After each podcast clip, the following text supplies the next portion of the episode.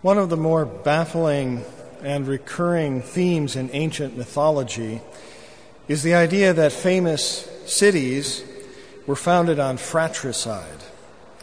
For example, in the Bible, it is Cain who is the founder of the very first city. And in the pagan world, the most famous example is that of Rome. Rome is named after Romulus, its traditional founder, and the murderer of his twin brother, Remus. This mythology is perhaps less puzzling when we recall that the word politics is rooted in the Greek word for uh, polis, or city. Most of us, I think, are aware at some level that politics seems to require violence or the threat of violence, and the defund the police movement uh, will simply displace violence rather than eliminate it. Rome went on to have a storied history, one in which violence was typically front and center. When God became man, he also became a victim of Rome's savagery, as did today's martyrs, Peter and Paul. Peter and Paul form an interesting contrast with Romulus and Remus. But we shouldn't be too quick to place these two pairs on opposite sides of the problem of violence. After all, both Peter and Paul show themselves quite capable of righteous brutality. Peter, according to tradition, drew the sword against the high priest's slave, and Paul was attendant at the murder of St. Stephen. He bore letters of arrest against the Christians in Damascus. Furthermore, Peter acquiesced, as did the other disciples, with Rome's violence inasmuch as they allowed Jesus to be dragged away without raising their voices in protest against this manifest injustice.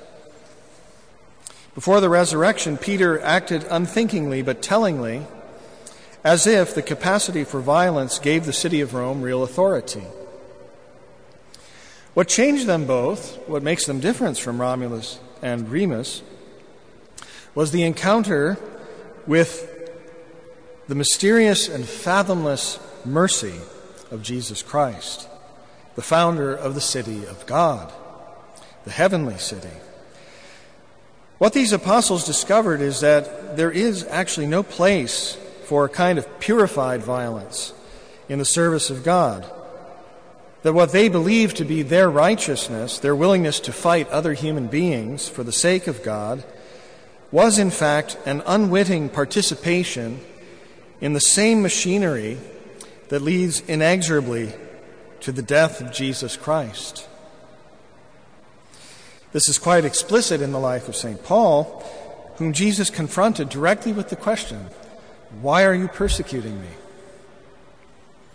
But this encounter with God's mercy in Jesus Christ convinced them both, it changed them radically, it convinced them that there is no political calculus that pits the righteous against the unrighteous and therefore gives permission to the righteous to flatter themselves by focusing on the sins of others.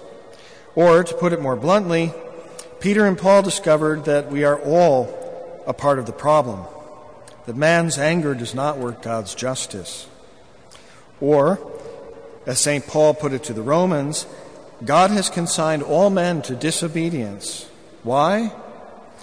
That he may have mercy upon all. It is this mercy that bound Peter and Paul to Jesus, and so to each other. And if we wish to have true peace, let us today with confidence draw near to the throne of grace, to Jesus Christ, that we too may receive mercy. Just as it did for Peter and Paul, this encounter will change us. It will require us to change. It will require us to renounce, in fact, the kingdom of this world founded as it is on division, on exploitation, and violence.